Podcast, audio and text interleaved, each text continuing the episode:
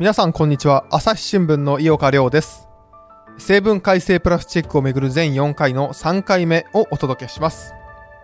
プラスチックによる環境問題が深刻化する中で自然界の微生物によって分解される成分改正プラスチックが注目されています。クレラップでおなじみのクレハでは漁網や釣り糸に使うプラスチックを海で分解されるようにすることで流れ出した時の環境被害を抑えようと研究に取り組んでいます。しかし開発には高い壁が立ちはだかっているといいます。東京日本橋にあるクレハさんにお邪魔しております。クレハといえばですね、まあ、クレラップとかですね私あの今目の前にそのクレハの商品の陳列棚があるんですけれどもなんかこう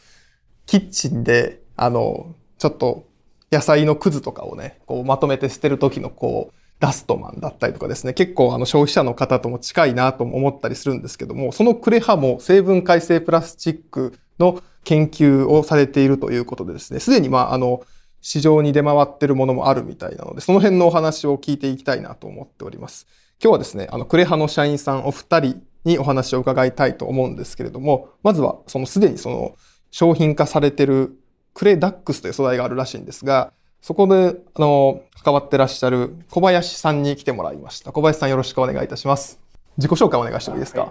えっと、小林文則と申します。私は入社以来ずっとクレダックスの研究開発をしておりまして、まあ、最近になって本社に来まして、クレダックスの、えー、用途開発を今しております。入社から、まあ、クレダックス一筋みたいなそうですね、もう20年近くになります。プロフェッショナルですね。それとですね、あの、リモートで、クレハにはあの福島県のいわき市にですね、研究所があるらしいんですけれども、そこであの日々研究されている正木さんという方ともですね、あのリモートでつないでおります。正木さんもどうぞよろしくお願いいたします。はい、よろしくお願いします。えー、研究員の正木隆と言います。えっと、私の方はあのクレダックスにも一部関わっていたんですけれど現在はまたあの別全く別の新しいところで使える、えっと、成分解の樹脂の開発を進めております。よろしくお願いします。よろしくお願いいたします。今日はですねそのクレハさんが、まあ、すでに実用化している成分解性プラスチックとあとはですねあの佐木さんはまあ、後ほど詳しくお話しいただくんですけれども、あの、海でですね、お魚を取るのに使う漁網用の成分解性プラスチックの開発にも携わってらっしゃるということで、まあ、これが結構その海洋プラスチックごみのまあ削減につながるんじゃないかっていうような話もあるみたいなんですけれども、後ほど詳しくご紹介したいなと思っております。はい、それでですね、まあ、早速なんですけれども、クレハさんがその実際にまあ実用化されている成分解性プラスチックっていうのはどういったものがあるんですか？そうですね。あの私が取り扱っているのは先ほど申した通りクレダックスというものでして、うん、あの化学名で言うとポリグリコール酸という樹脂になります。うん、でポリグリコール酸、まあ、原料はグリコール酸というものでして、まあ、自然界で言うとあのパイナップルとかサトウキビとかに含まれている、まあ、天然物質になります。うんそのパイナップルとかサトウキビが原料になるってことですか？えっと、今、弊社で使っているグリコ酸は別で、あの、石油から生成し、えー、製造したものになります。ああ、なるほどですね。石油から製造したプラスチックでも自然界で、まあ、微生物の働きとかで分解されるっていうことですか？そうですね。結構複雑なメカニズムですか？簡単に説明できますか？それ。あの、ポリグリコール酸っていうのは、あのまあ、生分解微生物にとっても分解するんですけども、うん、あの水でも分解しやすいものなんですよ。で水で分解して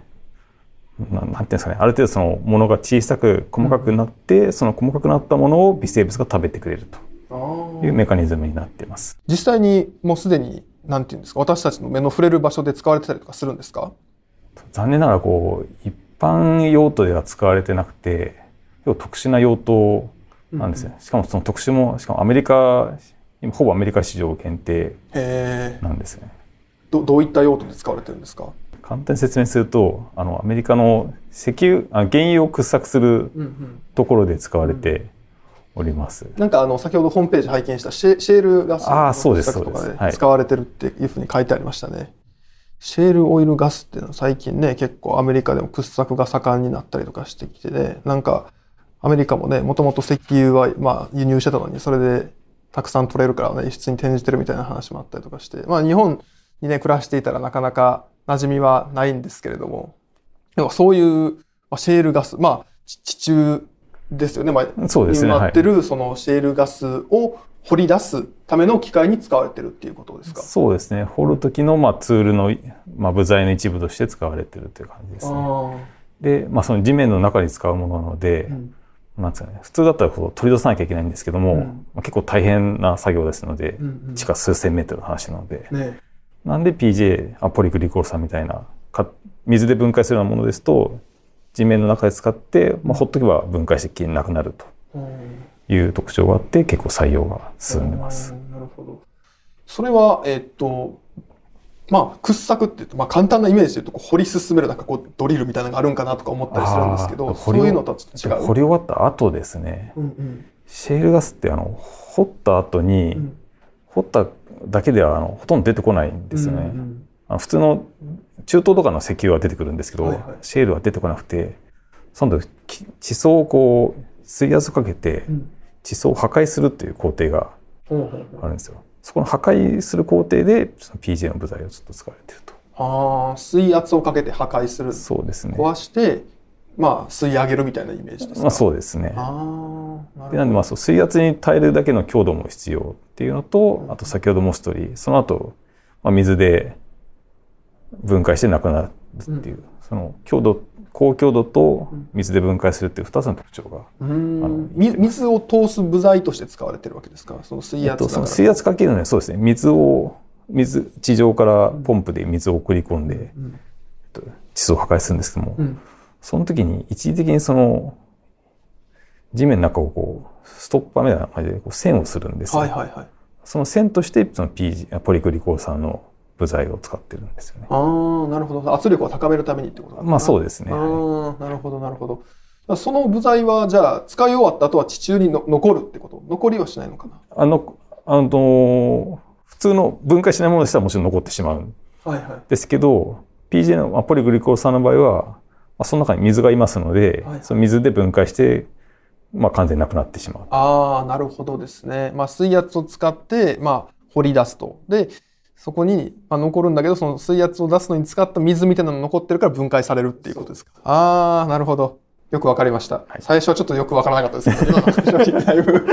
だいぶ専門的な話だったんで、はい、いや、でもなんかすごくよくわかりました。ああ、なるほどですね。それでも20年ぐらいそんな昔からあるんですね、そのクレダックスっていうのはね。えっと、クレダックス自体の、まあ20年前は本当基礎研究の段階で、その頃は本当にどうやってそのクレダックスを作ろうかっていう研究開発したんですよね。うんうんで最初はその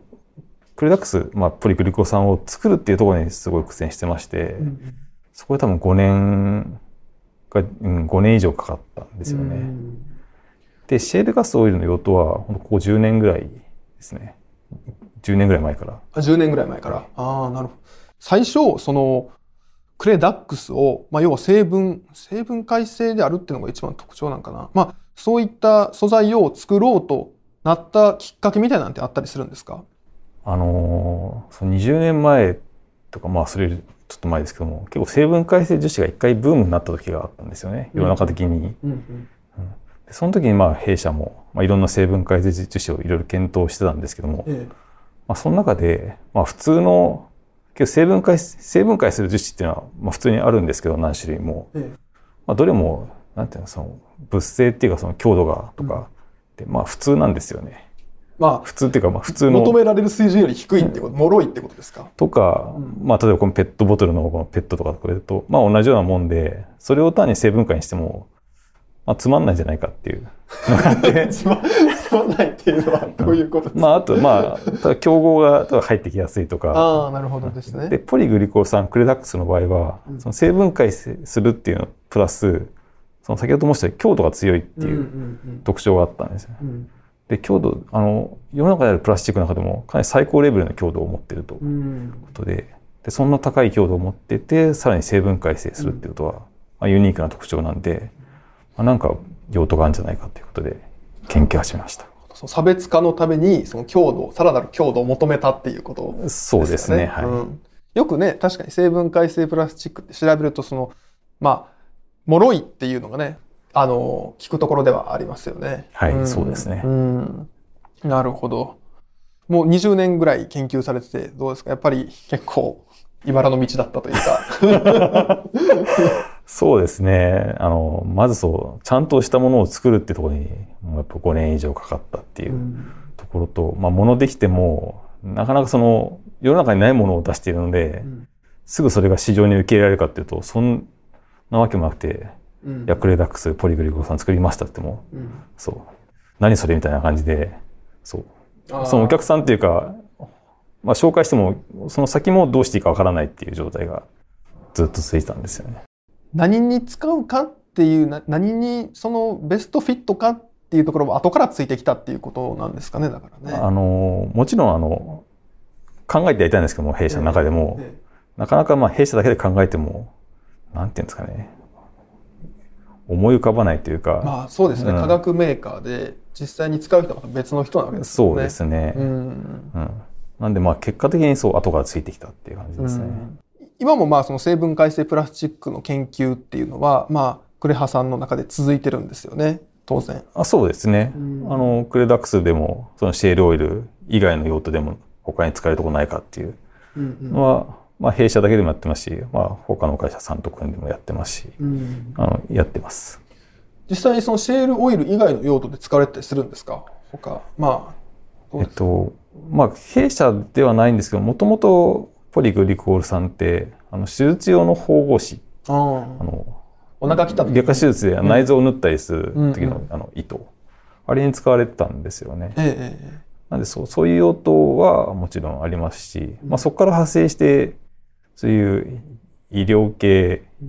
メディカル系での用途がないかっていうのをやっていてまだ製品化までいったものはないんですけども、まあ、一部製品化の一個手前まで進んだものは何個かあります。それはちょっと言えない？そうですね。その文字がまだまだ言えないです。ちょっと言えない。あの、ポリグリコール酸自体は、えー、っと、クレハ独自のものではないもともとそのもの自体は、もう、70年ぐらい前かな。あの、ナイロンを作ったっていう、あの、アメリカのカローザスっていう人が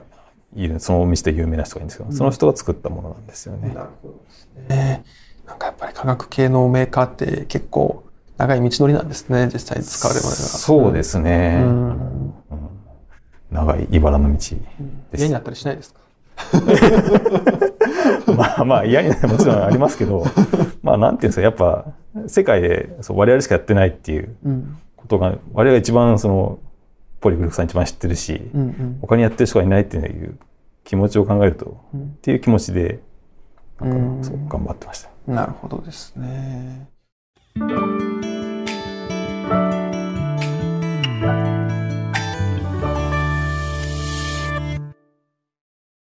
ねえねえ、朝ポキって今聞いてるやつ以外に別の番組あるって知ってた？えー、何それ？知らないんだけど。メディアトークっていう番組、月曜日の IOK 会とか、メンツ用な3人がパワーワード炸裂しててさ、イライラする相手に出会ったら人生1回目と思えばいいとか、魔女の宅急便の好きな。IOK? メンツ用何それ？教えて。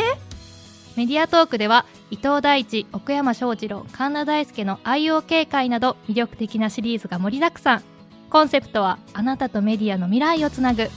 メディアトークで検索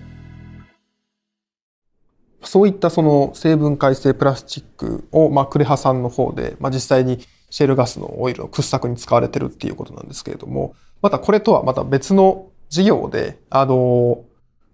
側分したのが、あの、クレハさんの方で、実際漁網の、ね、あの、漁網に使える成分解性プラスチックの開発も進んでるっていうふうにお聞きしたんですけど、そそうなんですか、まさきさん？はい、えっ、ー、と私があの開発しているものは、まあ、海の中で使えるっていうところで、あの漁網ですとか釣り糸といったものに使える成分解のプラっていうのをあの現在開発しています。漁網とか釣り糸に注目したのはどうしてなんですかね、それは。はい、えーと、そうですね。やっぱりあの最近は、えーと、プラスチック問題っていうのはあの少し前から問題あの顕在化してると思うんですけれども、まあ、あのいろんなとこで皆さん見かける機会が多いかなと思います。えその中でもその漁網ですとか釣り糸っていったものはあの海に漂着しているものも多いですしあるいはそのあの海洋生物がこう絡まっているっていうあの写真を見たこと多い方いると思うんですけれど、まあ、そういったところでやはりかなり大きい問題になっているってことで、まあ、こういった問題に貢献しようということで、はい、検討しています。うん、なんかね今あのお見せいただいてる資料の中ではね海で漂着するプラスチックごみのうち4割以上が漁網とかあるいはこれも漁業に使われるものだと思いますけどロープとかそういったものが占めてるわけですね。かなりの高い割合ですね。はい、その通りです。なんかね、私たちからすると、よくね、なんかあの、レジ袋とか、あるいはそのペットボトルとか、そういったものがなんか海洋ゴミっていうと、パッとね、思い浮かびますけどね、意外にこういったのが多いっていうのはね、あるのかもしれないですね。うん。実際、やっぱりその漁網とかが、えー、海に流れることで、まあ、環境破壊、どういった環境破壊につながってるっていう言われたりするんですか？そうですね。まあ、あの、一つは景観の部分もありますし、あるいは、あの、こういったものが、その、えー、流れたものが我々の意図しないところでこう海洋生物を捕まえてしまってあのゴーストフィッシングなんて言われたりもしますけれど、うん、そういったもののところであの死んでしまう生物がいるっていうことであの水産業にも大きな影響を与えていると言われています。あ魚とかね亀さんとかの体に絡まっちゃうわけですねその流れていった漁網がね。うんなるほど。実際でもこういった例えば漁網にするとですよ、あの、まあ、漁をしてる時に流れていっちゃうんですかね。あるいはなんかこう、海辺に置いてるものが流れていっちゃうとか、どういった過程で流れていっちゃうのかなってちょちょっと気になるんですけど。えっとですね、これはあの詳しくヒアリングしたわけではないので、我々の推測なんですけれど、やっぱりその、えー、流出してしまうもの、特にあの台風なんかが来ると、どうしても一部あの流れ出し、固定が、えー、と切れたりして流れ出すものがあって、というようなあのお話を聞いたりすることはあって、あの実際そういうことはあるんではないかなというふうに思っています。うん、確かにね、よくね、漁師町とか行くとね、海辺にこう網が積まれてたりするの見え見たりしますけどもね、ああいうのもなんか思いがけない形で流れていったりするのかもしれないですね。うん。いや、まあでも実際その漁網、漁網ってもともとプラスチックでできてるんでしたっけ？普通の漁網は。はい。えっ、ー、と、今の漁網はプラスチックが非常に多いですね。はい。あの、ナイロンですとか、あるいはあの、ペットボトルで使われているペットなんかでできていたりします。うん。だから当然、その、まあ、自然界では分解されないっていうことですよね。うん。それで、えっと、この生分解性の漁網っていうのは、まあ、ちょっと純粋な疑問なんですけれども、使ってる時は分解されないですか？はい、あの我々がターゲットとしているのは、えーと、理想としてその使っているうちは、えー、分解しないあのちゃんと強い網として、えー漁に使えるものになっていてただそれが流出してしまったりしてこう海の底に沈むとそちらの環境では、えっと、分解するというような、えー、製品を今開発しようとしています。そんなことできるんですか？どういう仕組みでそんなふうにそれがそれがですね、あの、まさに、えー、これかなりチャレンジングな目標でして、で、我々だけではちょっと正直難しいんですね。ですので、あの、ムーンショットプロジェクトとい、あの、いうプロジェクトの方に参画させていただいてまして、はい、そちらの方で我々と、あといろいろな大学機関の方と連携しまして、あの、新しくこういう技術が使えるんじゃないかとか、そのアイデアを持ち寄ってですね、えー、検討しているところです。ムーンショットプロジェクトっていうのは初めて聞きましたけど、どういった、要はクレハさん以外の研究機関とかとも協力してやるっていうことですか？そうですね。はい。弊社が参画しているのはですね、あの、今ちょっと資料の方は出してやってるんですけれど、あの、マルチロック型バイオポリマーという、まあ、特殊なポリマーを開発しようというところで、うん、あの、プロジェクトリーダーは、えーと、東京大学の伊藤幸三先生が務められているんですけれど、はい、まあ、そういった、各種大学さんとかがこう、えー、参画しているようなプロジェクトですね。はい。他、他参加してる企業とか他にもあったりするんですか？はい、えーと、企業さんは、えー、弊社含めて3社、えー、参画しておりまして、えー、三菱ケミカルさん、ブリヂストンさん、そして弊社ですね。はい。で、お互いのこう知恵を持ち寄って、まあ、クレハさんの場合は、海の中で分解される漁網を作ろうというふうにされてるってことですね。そうですね。あの、海の中で、まあ、漁業用資材として使われるような、えー、ポリマー、えー、製品を作ろうと、はい、しています。これどどうなんですか？あのこれまでそのクレハが研究開発してきた技術とつながるものなんですか？それとも全くほとんど全く新しい技術っていうふうになっちゃうんですかねえっ、ー、とですね、大まかには半々ぐらいですね。あの、先ほど小林の方から紹介のありましたクレダックスの技術をある程度使用しつつ、ただ、あの、ポリマー、プラスチックとしては全く別の種類の、え素材になりますので、まあ、新しい技術も導入しながら、こう、えやっているというところですね。なかなかね、こう、美の中では普通に網として使えて、で、流れていったら分解するっていったところのこう仕組みが不思議だなって思ったりするんですけどこれってどういう技術なんかってどういう技術を応用してやるのかっていうのなんか簡単に説明できたりしますか？どうですか？いやちょっとですねここ本当にあの開発中の段階でこういくつかこうコンセプトあのアプローチをかけてていろいろあの試行錯誤してる段階なんですね。はい、なので、まだあのこういうやり方でできますよってちょっと申し上げられないっていうのが正直なところです。はい。なるほど。わかりました。でもなんかね、あの、なんとなく素人の、あの、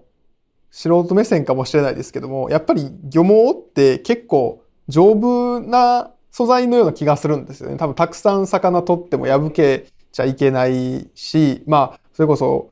海のね、荒波にこう揉まれても切れたりしないような、割と強い素材じゃないといけないのかなって思ったりするんですけど、まあ、先ほどちょっと話あったやっぱ成分解性のプラスチックっていうと、少しなんか、その頑丈さっていう点ではなんか従来品に劣るような気もしていて、なんかその辺が難しいんじゃないかなと思ったりするんですけど、どうですか？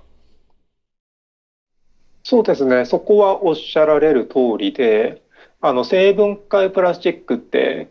あの包装材とかにはまあ使われたり、フィルムにも使われたりするんですけれど、えーと、結構強度が強い、あのすごい強い素材っていうのは少ないですね。うん、はい。なので、我々はその分解することももちろんあるんですけれど、そういった今までのその漁網トリートと同じように使える強さを持っている素材をあの両立できるように、えー、今進めています。ああ、なるほど。その辺にやっぱりクレダックスのあの研究の応用みたいなの含まれてたりするんですか？全然違うのかな？あいやでも一部やっぱりあの関係していますね。クレダックスも、うん、あの非常に強度は高い。で一方であの非常に分解性も高いっていうのがクレダックスという樹脂なので、うん、はい、それの,、あまあ、の分解性のところを変えていくようなアプローチをとっている部分もあります。あなるほどですね。素材、何を原料にするかっていうのはやっぱ全然植物にするか、石油化学系にするかとかはまだ検討しているところって感じなんですか？はい、えー、っとですね、最終的にはあの植物から作ろうとしています。あのやっぱり、えー、カーボンニュートラルっていう部分も非常に重要だと思いますので、はい。あのいつまでにみたいな感じの目標はまだあれですか？どうですか？まだ正直あの難しいところですね。はい。ただあのムーンショットプロジェクトというのがまあ、えー、最長ですと2030年までの検討ですので、まあそのくらいまでで技術を、えー、作って、まあその後にっていうようなあのことは、えー、考えてはいます。はい。いやなんかもしその開発の苦労話みたいなのがあったら聞けたらなと思ったりしたんですけど。そうですね、まあ、なかなかあの開発品ですので、あのまだすべての目標を全然クリアできている状態ではないですし、ですので、あの製品化っていうのもそういうものをクリアしていかないと、まあ、できてこないのかなというふうには考えてます。で、あの今回の難しいところとしては、やっぱりあの先ほどちょっと申し上げました、え強度があって、しかも狙った分解をするっていう、この両立が、まあ、一番難しいポイントになる部分になります。ぜひね、ちょっと今後の開発にも期待したいところですね。わかりました。ありがとうございます。もし可能だったら聞きたいなと思ってることとして、まあこれは多分消費者の方も、まあリスナーの方もちょっとあの気になってるところかなと思うんですけれども、まあクレハさんっていうとやっぱり化学メーカーで、まあこれまでもその石油化学由来のプラスチックっていうのを、まあたくさんこう世に送り出してきて、まあ非常にそれによって私たちの生活は支えられてるんですけれども、まあなんかそういったものをまあ作っている企業として、こう成分解性プラスチックも、あの、にも注力する。バランス感覚っていうか、これまでもね、あの、培ってきた市場みたいなのもきっとあると思いますし、その辺を、あなんかどういうふうに考えてらっしゃるのかなっていうのをちょっと一言お聞きしたいなと思ってですね。どうですか小林さんまあ、その20年、クレダックス開発始めた20年前とかん。うん。で、まあ、今ほど成分解っていうか、マイプラスチック問題ってなかったんええですけど、まあ、業界の中では、まあ、なんとなくプラスチック分解しないってもちろん分かってましたし、うんいずれ社会問題になるんじゃないかっていうな懸念は少しはあった。ああ、そうなんですね。ですうんうんうん。まあ、それが公になってるかどうかありますけども。うんうんっていうのと、まあ、先ほどちょっと話し合った、まあ、実際、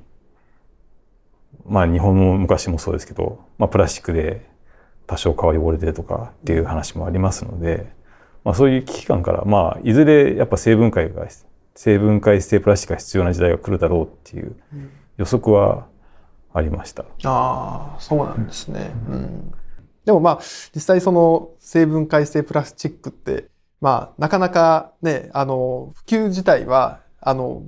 いろんな課題があって、全体に占める割合としては、まだ結構低かったりとかして、ただなんかこう、まあ、要は石油化学系のプラスチックを減らすにしても、その穴をこう、どうやって埋めるねんみたいな話もなり、なりそうなところですし、まあ、何回か話してきた通り、やっぱ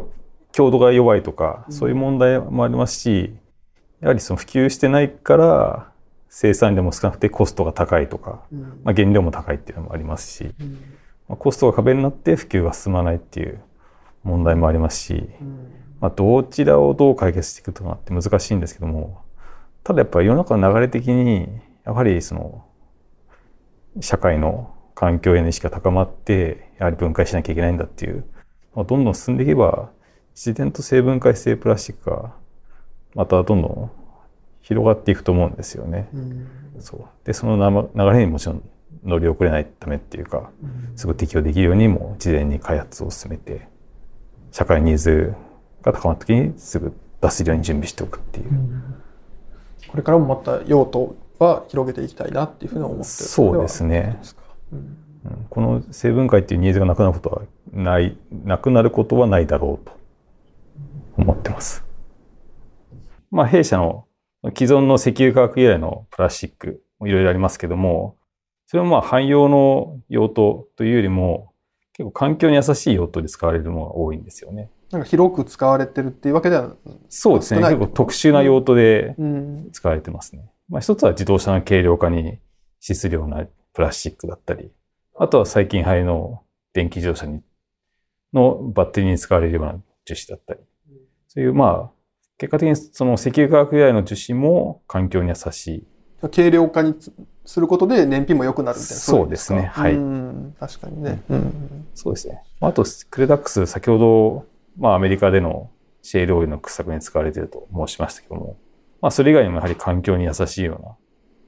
環境によりよより良いような用途うんの開発っていうのをもっと進めていきたいと思ってます。ああ、なるほどですね。そういった結果的にはね、環境に保護につながるっていうようなところで、あの、今後もまあ開発を続けていかれるっていうことですね。そうですはいね。はい。わかりました。ありがとうございます。はい。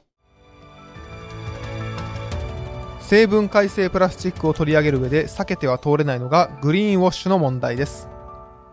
この商品がアピールしている環境配慮は見せかけではないのか。あるいはこの企業は消費者に誤解を与えない適切な表示をしているのか。そういった視点からの批判が欧米を中心に近年高まっています。4回目では消費者として私たちは環境への配慮を謳う商品をどう選べばいいのかを有識者から伺います。